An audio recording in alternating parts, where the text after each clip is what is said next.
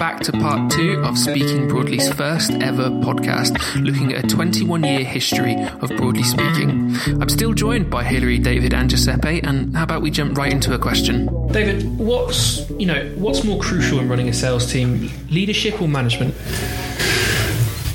This is a great question. um, I would have to say, well, they're both entwined, obviously, but I would say leadership is is key. Yeah. So, um, actually, the best way to describe this is a is a, a real life incident, not in this business, but um, when I was a, a young director of a growing company, um, and uh, I ran big sales teams and uh, we had um, one sales team on a very successful exhibition product. And uh, the, one day, the, the guy, the, the the the sales manager came in, and I think he was going abroad, and he, he resigned. And um, the uh, his deputy was absolutely fantastic and um, he did a brilliant job. Life and soul of the party really led the team actually, and very relaxed, lovely style about the way he got people to work with him and achieve things that they probably even didn't think they could achieve themselves. And uh, he was a natural, really, to be to become the sales manager. Yeah. And uh, so we went through the interview process. He talked a, a good fight, and he, he got the job. Um, and in a way, it'd been difficult not to give him the job. Mm. Uh, and then my office at the time was overlooking uh, the car park, the company car park, and he'd got a new company car. And I saw him drive in on his first uh, first day as sales manager and he drove in, got out of his car. He was wearing a suit and tie, and he, we were always quite smart, but he, I'd never seen him wear a suit and tie apart from when he was when, when he was pitching to clients. He had a new briefcase. He did the executive click to, to close his probably his golf at the time in the in, in the eighties, and uh, I saw him walk across the car park, and I thought, oh no, he's turned into Mr. Manager. Yeah. Uh, and uh, he he completely ter- lost his leadership stance. Everyone wondered who this guy was that walked into the office, including his team who he led so ably, and he turned into this sort of clip- clipboard wielding manager. And uh, and in the end. Uh, uh, sad to say, uh, he he kind of made himself redundant, and he had to go because he was just a menace. And, and they had tried to counsel, but he had this thing in his head about what a manager was, yeah. how a manager behaved, and how people had to be managed. Uh, and yes, people need to be managed, and yes, they need to be guided, but it's about guiding and coaxing, not pushing and demanding and yeah. and and ticking boxes. So uh, you can get that process is important, but you can get process anywhere if you can lead with passion and vision and uh, good humour. That will make a difference to any sales team. Yeah, yeah. Hilary, do you, do you agree on that? Well, yeah, I, I do, but I'm because I'm not great on attention to detail anyway. So I mean, I'm, I'd far rather lead someone, and we, you know, we have a sense of purpose. We know where we're going. Um, how we get there will probably be a bit circuitous, and you know, some things will work and some won't. But it's about working together and getting the end result. But I think also the I remember someone said to me once, you know, it's not about catching people doing things wrong; it's catching mm. people doing things right. And you know, I think think that's the the spirit of how I, I like to lead is to, you know, you want to get the best out of people, and you do that by encouraging them and supporting them and letting them know you've got their back. Um, and so for me, it is more leadership than management as such. Um, everybody has it in them, I think, to do a good job. You just have to find what that is, yeah, and yeah. work at them like that. So I would I would always go for leadership over management, but obviously there is an element of both in in any yeah. leadership role. Yeah, completely agree. So, looking back over the years, what's you know the most common mistakes you see leaders of business make when they're running their sales team? Um, well, I, I guess my, uh, mine would be um, around recruitment, really. Yeah. Um, obviously, we deal now with some very big companies and have very big sales forces that we, we serve and, and uh, help them grow their business. But over the years, I've seen a lot of um, smaller and medium sized businesses, quite often technical businesses. And these are very talented people who have um, either invented a product or a process, and they, you know, let's say they're engineers and you know, or manufacturing. And in manufacturing, you will have a process and a way of working that works best, Yeah. op- no, optimally. And so we'll talk to them about their business, and they'll have a, you know, they'll, they'll be measuring everything and processing everything, and everything else. And then they'll say, oh yeah, well we, we, we employed a salesperson, but it didn't really work out. He said, oh right, okay, so you know what you know what were you looking for? Oh well this guy he was great. He had incredible personality. Loved talking to people. And we gave him a company car and we gave him you know an expense account and off he went. And he was fine for the first few months but then you know all it was was bills. No his expense bills and petrol bills all that kind of stuff. And I think lots of people there's, there's always like this myth of the personality salesperson Yeah. and of course, having a strong personality is good, but you know, sales, like any other business discipline, has a process. And part of what we do when when Hilary and I go and work with clients is we'll listen to them and listen to where they are with their sales, and listen to you know their sales team sometimes. And quite often, you know, within a very short space of time, we can hear where where they're going wrong. Because you know we've been taught how to sell. And there are just there's ways of like anything there's ways of doing it not well there's ways of doing it well and there's ways of doing doing it even better. And and people seem to think it just happens. And you know if you if you if you employ a cheeky chappy who's uh, you know uh, Finchy in the office or Walker in Dad's army then then then, then sales will happen. And actually personality does, does is helpful but in fact you know there is a, a way to go through a sales process. Yeah. Yeah. and, uh, and they don't think that exists. Whereas a process and a way of doing things well is is active in every other part of their business. Yeah. So, so then, would you say that good salespeople are born, or, or are they bred? Uh, well, I would say there's a bit of both there. I, and, I, and I would say, I, so I've got a brother, uh, an elder brother, who's a very accomplished, now retired doctor, uh, and I could never get him to sell anything. Okay. You know, he, he's a scientist, very focused on, on, on, on that, and, you know, of some renown. Uh, could I ever make him a salesperson? No, I definitely couldn't. Um, and uh, he doesn't even understand what we do, really. But the, um, so I think, yes, there are attitudes and an aptitude that people have to have. Yeah. But you know, we also offer sales training to people, quite often to senior people and leaders of businesses. Um, but um, so you can train people to do it well, but they have to have the right balance of. Uh, attitude and aptitudes that make them moldable into um, you know a strong salesperson Yeah. Hilary, would you agree with that? Uh, yeah, I, I think probably salespeople are born. I would say rather than I think if there are certain um, things you need to look for, as David says, in a salesperson, certain certain natural qualities. Yeah.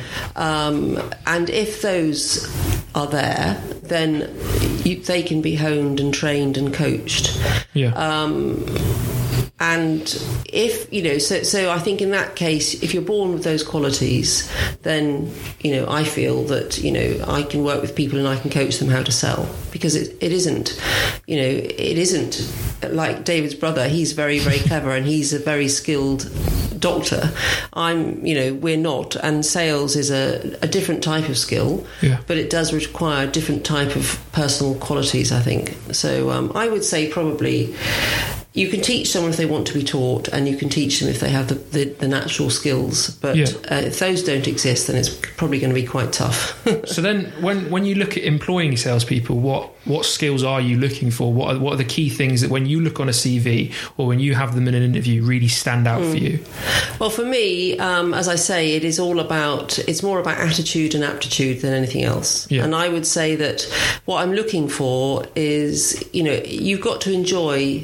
Um, if you are the prospective candidate, or if you are looking for a sales job, then to be good at it, you know, and for me to employ someone, then they need to have, you know, they need to have the sorts of things I'm talking about here, which is they need to they, they need to think that you know calling somebody and engaging with someone from cold sounds like fun. sounds like I, you know they need to like a challenge. They need to like Yeah. to be in a competitive environment where maybe they can win the debate or win the argument. Where the idea of you know um, influencing and changing someone's mind fills them with um, you know a, a thrill, a thrill rather than a, a fear of te- you know a terror. Yeah, yeah, yeah. um, and of course, lots of people can think of nothing worse than Yeah. having to speak to someone they've never spoken to before or try to change someone's ni- mind in the best possible, you know, the best possible will in the world. That's what we're trying to do. Yeah, Um, so you know you, that's got to sound like fun because otherwise, trying to sell and, and being in sales is you know it must be awful.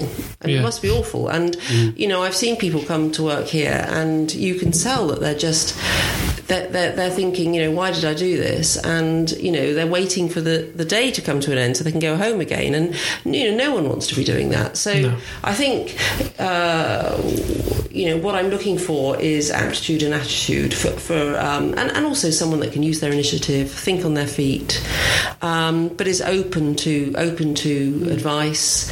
Um, and more than talking, as David says, you don't want someone that talks a lot. You want someone that listens well. yeah, You know, and actually is genuinely interested. yeah, And, and I read somewhere recently that you know the best salespeople are inquisitive, and I think that probably is you know really really underrated because you've got to be nosy, you've got to care, you've got to be interested in your prospect genuinely, because you know you need to understand them and their needs and their product or their service or their industry you know really really well in order to be able to sell to them, and so that means you've got to care, you've got to Yeah. be interested, you've got to really listen to what they're telling you, and then you've got to be able to do something with that information. yeah. I think there's also a level of pragmatism, isn't there? Yeah, there is. I mean, you, you've got to know what it's going to take to, to get you over the line and to win the business.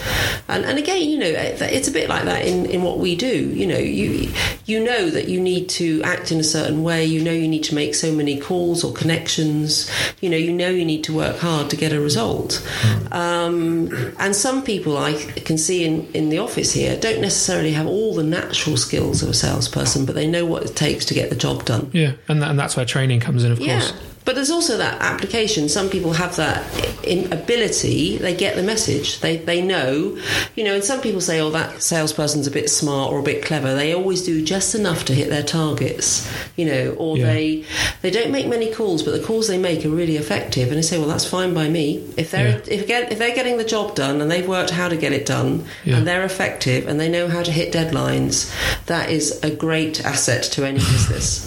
So you know, um, pragmatism is David's right. You know, what do I need to do to get this project over the line to deliver Yeah. the right results Yeah. to keep my customer happy, and somebody that can understand that and work that out quickly is you know is that's that is a sales skill. Well, it's like like Bill Gates said once, he'll always try and find the laziest person to hire because they'll want to get the job done quickest and best. So Well, if it works for some, they, absolutely, and, and there you go. And you know, there's you know some people that work very very hard but don't Yeah. get anywhere. Really Yeah. resent the people that don't appear to work hard but Yeah. get the job done. Yeah. But that, but you know, they've got something because they've worked out how to do the job well, how to get it done, how to get it done on time, and that you know that that's important. That's an Yeah. important skill to have. Yeah, and I, and I think when know, we obviously when we're recruiting people, quite often the people we're recruiting have not got sales experience. Yeah. So they come in, they may have got degrees, they may have been marketing managers, they may have been FDs, they may be an accountants, they may have been all sorts of things, but they might not have had sales skills. So as Hilary said, we're looking at the aptitude and the attitude. But you know, when I'm talking to them during their induction process, you know, I always uh, say, you know, this is a tough job. It's a tough job uh, reaching out to people and introducing new ideas to them and getting them to see, to, to, to come to your way of thinking. Yeah. Uh, to me, that's always been a big thrill. And I, I, I remember as a rookie salesperson at EMAP, we had a very fi- fiery sales trainer uh, who's still around. You can still see her online, Alison Hodge, and and, a, and I had an even fierier boss who was who was uh, in charge of me, who was I think in in, in EMAP's um, in EMAP's uh, business and computer publication division where I'd started. I was the first graduate recruit, and uh, and she'd come from Haymarket and was tough, and. Um, but I remember when going through all that, the sales training, being role played to the inch of my life. and I remember I sold a few ads and they were great, quite good fun. And then I, I got this, uh, I persuaded an advertising agency and a client who, uh, who was Lotus at the time, the software Wow. company, who don't even exist anymore, I don't think, or subsumed into IBM. And I persuaded them, quite contrary to their own belief initially, that they should have a double page spread in, in, in, my, in our magazine. And, uh, and I, uh, they agreed. And uh, the, the thrill, I, the hairs still stand up on the back of my neck now thinking about it and them saying yes. And I would say, you know, as a salesperson, you have to get the buzz when people say yes. Because Yeah. there's an awful lot of no's Yeah. before you get that. And uh, and I still get it now. Yeah. Now, whether it be me pitching our business or whether it be when I hear our guys closing appointments on the phone, when I hear our client saying, "We, you know, that ten million pound deal, guess what? We've just won it." Yeah. I still get the hairs on the back of my neck uh, up on that because it's a real thrill. You know, you work with the biggest companies, observing them, sitting with them, becoming part of their sales team. Where do you see, both of you, the, the biggest issues in sales and marketing right now? Uh, well, that's a good question. It's a big question. Yeah, it is a big question. Um, I think for most businesses, what they struggle to see, and it, and it is hard. It's very hard. They struggle, I think, to have a consistent plan of attack in terms of their sales. Um, so, for example, having visibility of their future pipeline of what's coming down the road, um, having a sense of the size of the market that they're operating in, and what their market share is within that market, and how they can increase that. Um, and also the complexities of doing business and securing sales in the 21st century because you know lots of things have changed. Lots of things stay the same but i think d- working in, in right now in business um, buyers as well as as well as sellers have a huge number of challenges Yeah. um, and from a selling point of view, our customers and businesses generally have got to get to grips with the fact that there are multiple buyers involved in almost every significant B2B purchasing decision. Yeah. Um, each one of those will go through a whole sort of range of um, stages in their decision making process.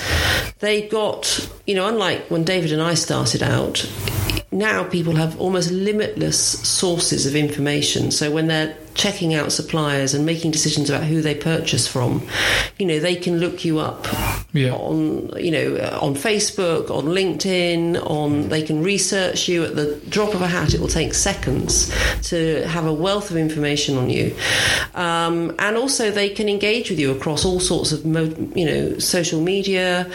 You can engage with them across a whole range of social media, but that means there's so many different choices that buyers have in terms of how they engage with suppliers, and and how many choices you have in terms of how you engage with you know prospective customers. Yeah. So how on earth do you keep across all of that all the time? Yeah. Um, and if you're not, then you run the risk that your competitors are. Yeah. Um, so it's a complex situation, and I think a lot of companies out there underestimate that. They overestimate the value of what's in their pipeline, and they underestimate the complexities of closing deals in today's marketplace. Um, and I think that's a that's a very real challenge that we are, we are um, seeing when we talk to customers all the time. Yeah. David, would you agree? Uh, yeah, and I, th- I think it, I think it is fascinating being invited on this to have this sort of retrospective conversation because you know, in the first part of my and our careers we both work for large corporates ourselves. Yeah. so we understand how large corporates work. We understand the departmental nature of them the hierarchical nature of them and and the pressures they're under to deliver to shareholders. We understand all that. But I think you know what always puzzled me in the 80s and 90s was the chasm that existed between sales and marketing teams in in large organizations Yeah. uh, and uh, you know, because I was uh, as a d- director of an exhibition business, I had two two roles. One was sales directing a large sales teams, and the other one was acting as a marketing director, making sure visitors turned up to a shed outside Birmingham in their tens of thousands. And so when I, when I would go and talk to big computer companies who were quite forward looking, actually, they ran the same they ran the same model. They had uh, a marketing team who delivered leads to the sales team. Yeah. The sales team was then going to close those leads. And then once they were closed, the salesperson's job was finished. Yeah. And effectively, it went into operations and ultimately into retention. You know, I still see sales and marketing working in silos, and never the twain should meet. Yeah. You know, so, you know, Hilary's described some of the environment and the complex environment we have to work in as sales and marketing professionals. Everyone has to pull together. If Yeah. you're going to win a key account in an ever more competitive sector, and a key account that you want to be profitable, then you have got to work together as a team, putting that prospect at the center of a suite of activity, which includes every part of the marketing armory, every sales skill and tool that you have got, and actually you start retaining that account even before you want it. Yeah. And so I think that is uh, what we see most commonly. That in terms of larger companies, there's still this almost dismissive, oh, well, the salespeople say, oh, well, marketing, they don't understand how difficult our job is. And the, and, and, the, and the marketing people, well, you know, they're just sales folk. We do all the sort of brainy stuff. I've got a degree in marketing and all that kind of stuff. And the fact is, if you are going to win in a very challenging sales environment, everyone has to pull together. And, and I think there's a, lot of talk as a as a member of the Chartered Institute of Marketing and, and a marketing professional. You know, there's been a lot of talk uh, quite recently about account-based marketing or ABM, and essentially that's about placing a prospect at the centre of you know a bespoke suite of sales and marketing activity. And actually, you know, we we've been preaching that here a long time. Yeah. And you know the total prospect management we talk about with clients. Now we've been talking about that perspective and outlook and way of working for the best part of a decade, one way or another. My plea to um, certainly to large companies is you know, focus on what you're doing, which is supplying value to shareholders, which quite often is about growth and then profit from that growth, and actually get everyone in your team on the team. Yeah. To, yeah. You know, to focus on that.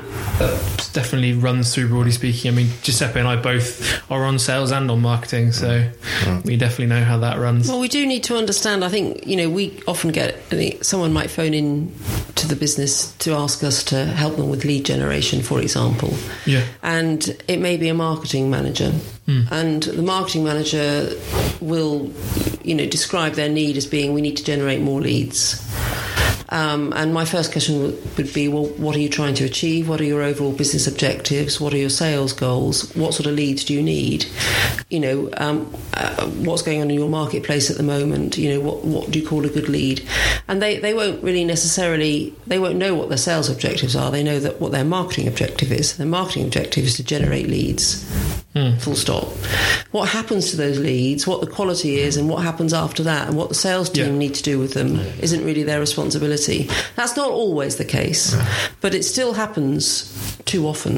Um, Yeah. You know, so so uh, you know, it's easy for me to say, but I think you know, I see it a lot. Is that you know, you just you just want businesses to work to get their teams to work together.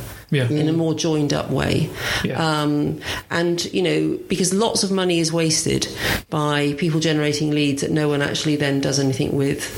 Um, they don't they don't get any feedback on them. They don't know what happens to them in the end, and often you know lead generation companies, for want of a better word, telemarketing companies are, are, are briefed by a marketing team, but what they deliver isn't what the sales team need. Yeah. So ultimately, you know, that company's wasted that opportunity and that money. And whilst they were busy doing that, they were missing opportunities elsewhere. Yeah, So- we, I mean, I remember we had, we had, we took on a, a portion of a, a big portion of business, and and the guy who um, had briefed the uh, kind of call center operation to work for them came in and said, "Oh, I've got a pipeline worth, you know, forty million pounds." And we're going, "Okay, great, that sounds exciting." And, and look at all my leads, he said, and and he, he got his spreadsheet out and put them up on the screen, and we're looking at it thinking, "Hmm, okay, what do you call a lead?" Uh, and uh, and he said, "Oh well, I you know I found out the individual's name." And I found out who their current suppliers are, and I've kind of found out where the um, you know when their current contract might end, and I and I kind of find out how much the value of the contract might be, and we're going, uh, well, that is all very interesting, and it's a great place to start. However, that is in our book. The, the, it's the rudimentary part of a sales lead. Now we would take that as you need to have that as a given, and now what we would call a lead is where you've talked to the, the decision makers and the influencers involved in that change. Uh, you understand each individual in that buyer's grid, their their motivations for change, and you are in a position then, having a full understanding of their needs and wants, to propose an alternative solution. And then we get the client's salesperson in there. So it is about if you've got a you know pipeline of forty million, as maybe that person thought they had. The, the problem is if you start to make forecasts based on that, because I think, you know, it's very easy to for a sales team to tell you if you're the sales director that they've got a pipeline worth 40 million. If you start then thinking, okay, so I'm going to convert 25% of that pipeline, Yeah. um, you know, how reliable is that? And then you go to your board and you say, I've got, I think I've got a pipeline of 40 million and I think I can convert 25%. It- That's where it all goes wrong. And I think lots of sales directors, lots of um, businesses overestimate what's in their pipeline and underestimate how long it's going to take to convert it. Yeah. Um, and you know, it's much better, I think, to be. You need to have realistic figures, and they need to be. You know, they need they, they need to be validated, and they need to be accurate. So that that that's the key thing. One of the key challenges, I think, for for, for sales directors and for, for big businesses. Yeah. Um, you have to test. You have to test and interrogate your data and be confident in its accuracy and reliability. Yeah. we worked. I worked with. We both worked with a very uh, quite a well a well renowned CEO, and uh, he was working and trying to manage a quite a sprawling organisation across countries and continents. It's tough. You know, I've done it. We've done it, uh, and uh, he went round uh, and and asked all the sales directors, you know, what how how big their project, you know, what figure was it going to end up on Yeah. in terms of revenue and they all came back kind of bullishly because that's what they expected they, their CEO wanted to hear. And they had 600 products worldwide, and uh, actually, mm, he didn't spend enough time, or their immediate bosses didn't spend enough time interrogating those pipelines. Yeah. Because when they all came back uh, and they were all £100,000 down, 600 times £100,000 is an awful lot of money to get wrong Yeah. and he had gone to the city and you know he he promised growth now growth came but we all know one thing that the city uh, doesn't like is, is false profits so you know he'd gone saying it was going to be figure x Yeah. And it turned out to be figure Y. Figure Y, if he'd told them that, would have been perfectly acceptable. But um, and he ultimately, very quickly, in fact, not, lost his job. Uh, and that was really just not being tight enough and smart enough around measuring and monitoring and interrogating the the pipeline. Yeah. A- and so it can be a real, real danger. Yeah, yeah. So, looking, we've looked at the history, we've looked at sort of the, the present of broadly speaking and, and our ethos. Looking at the next five years, what what what would you what, what do you want to see broadly speaking do? What do you want to see broadly speaking achieve?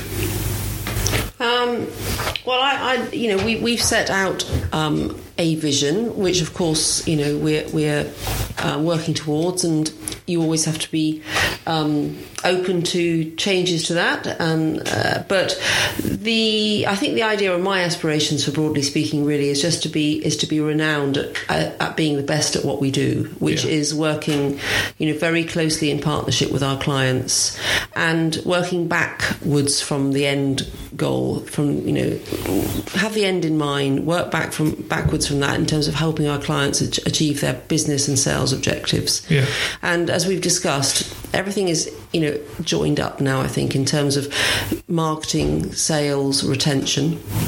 Everything is connected in terms of how how prospects buy. You know, um, so across all sales channels, social media, um, traditional calling and engaging in, in you know across the telephone and face to face. Um, So we now, you know, when we operate at our best for our clients, we're pulling all those elements together, and we're generating, you know, sustainable results for clients across multiple sales channels and um, across multiple divisions, f- Yeah. f- f- as far as they're concerned, across marketing, sales, and retention. Yeah. So uh, that's what I foresee, and, and, and to be doing that on a global basis. We're working now with clients all around the world, and that's what's you know really fun. The world is getting a smaller place, and um, that's man- manifesting the way we work every day. As you said earlier, Tom, you're talking to the Middle East in the morning and Scunthorpe in the afternoon, Yeah. and um, you know New Zealand, Australia, the States, Europe, of course. Um, it's it's it's a great time to be in sales, I think, and we have so many tools at our disposal now. Yeah. Well, I think the um, we're well on our way to achieving our vision, which is to be have a, a, a renown globally. Um, so, um, a vast majority of our business still, come, still comes through, through referral. So, when Hilary says we're working in Australia, New Zealand, Singapore, Hong Kong, uh, the UAE, uh, all over Europe and America, uh, the vast majority of that work comes through direct referral. So, from people who have either worked with us now or have worked with us in the past, saying, if you want this sales problem solved, then these are the guys to speak to. Yeah. Uh, and so that's a great thrill. So I think you know we are we are well on our way achieving that.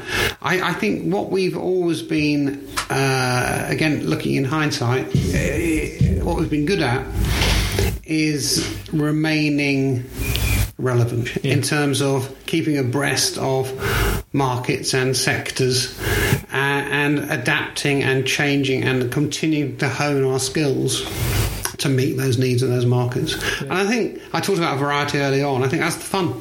Yeah. It's fun working with you know bright, you know intelligent senior people in the, in in in our with our clients, and no matter what size they are, but helping them. Uh, you know, win new business, and I mean that. Obviously, that's always going to be relevant, but in fact, the landscape you're doing that in is constantly changing.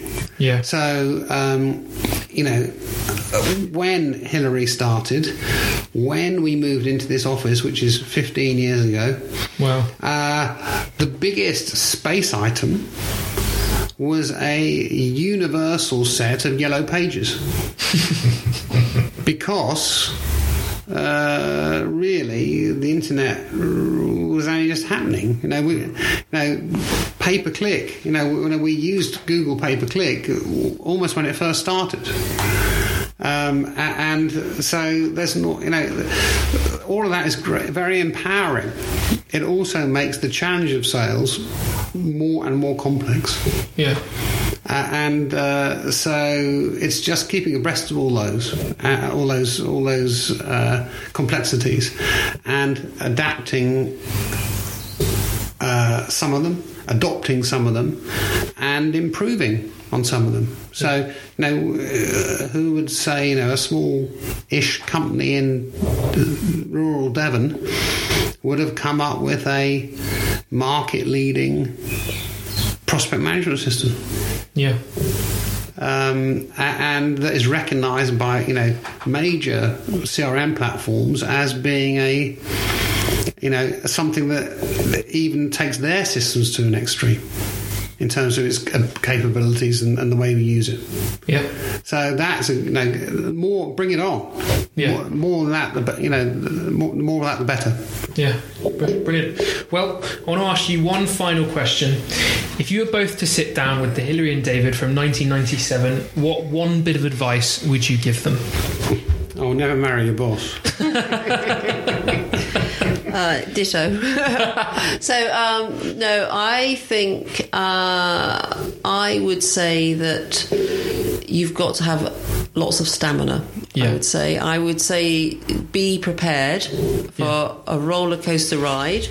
Be prepared for lots of ups and downs. Um, like the incident I described earlier, you've got to know when you've got to stay strong and keep going. Yeah. Um, and we've had, you know, highs and lows, most definitely. So, you know, the year after we had our most profitable year, we had our worst year after the crash of 2008 9. Wow. And, you know, there are times when you, in any business, you will almost certainly face times uh, when you think, you know, what am I doing and is it worth is it worth it? And I think the answer almost certainly is yes, because if you're in your own business and if you're running your own business, I mean it's hugely exhilarating and fulfilling and rewarding. Um, but you have just have to be ready for the fact that there will be ups and downs. You have to stay confident, maintain your self belief. If you're doing the right things, things will come good. Um, and you have to have a lot of stamina. So I, I, I know there are times I've learnt that when, when you feel like giving up, that's the time to keep going. Yeah. And um, uh, I would say that to anybody who's in business. If you haven't faced those times, you will face them. They will come, but you will also get through them. Yeah. Yeah. Completely. David? you know, as a as a young person in business, uh, energy is great. You know, but you need. Henry's called it stamina. I think uh, one thing that age does bring is uh, is, is is perspective. Yeah. And I think, you know, yes, you need to keep, maintain that energy, and part of that comes from having fun every day, which I still manage to do. Uh, but the other thing is, you add, bolt onto that um, a sense of experience and perspective. Yeah. And um, that, you know, when I was looking back in 1983, you know, there weren't many old people in the business. And there weren't many old people that we came across because we were selling to advertising agencies and IT businesses. And everyone was young and everyone was hungry and everyone was making lots of money. Um, and if you saw an old person, you'd kind of go, oh, blimey. They got, they got grey hair. Well, now I have got grey hair, A- a- and um, but Years old. I, I am old, but the uh, but the great thing is, uh, so I would say, you know, yes, keep your energy, yes, keep your focus, but also find people to learn from. You know, because actually, one thing that youth doesn't bring is experience. Yeah. So if you can bring, keep that energy level up, and couple it and learn every day Yeah. learn uh, from hard times, good times, difficult times. Uh, learn, you know, be be. Hilary's talked about being interested. Be interested in your business. Be interested in the markets you and your clients serve. Be interested in the world in general. Yeah. And you will layer every day. You can layer experience onto the the the energy of youth Yeah. and then you become an energetic old person like me. Brilliant. Well, thank you for both very Thank much you. for your time today. you. I think we've covered some great stuff. If you want to take a further look at how we tackle total sales, then just head over to our website. It's broadly-speaking.com. We're also on Twitter at Broadly. Just search Broadly Speaking on Facebook and LinkedIn to find us there as well. Our podcasts can be found on Spotify, iTunes, Stitcher, to be honest, wherever you really get your podcasts. And you can also download our podcasts early and listen to them offline. Just visit our website.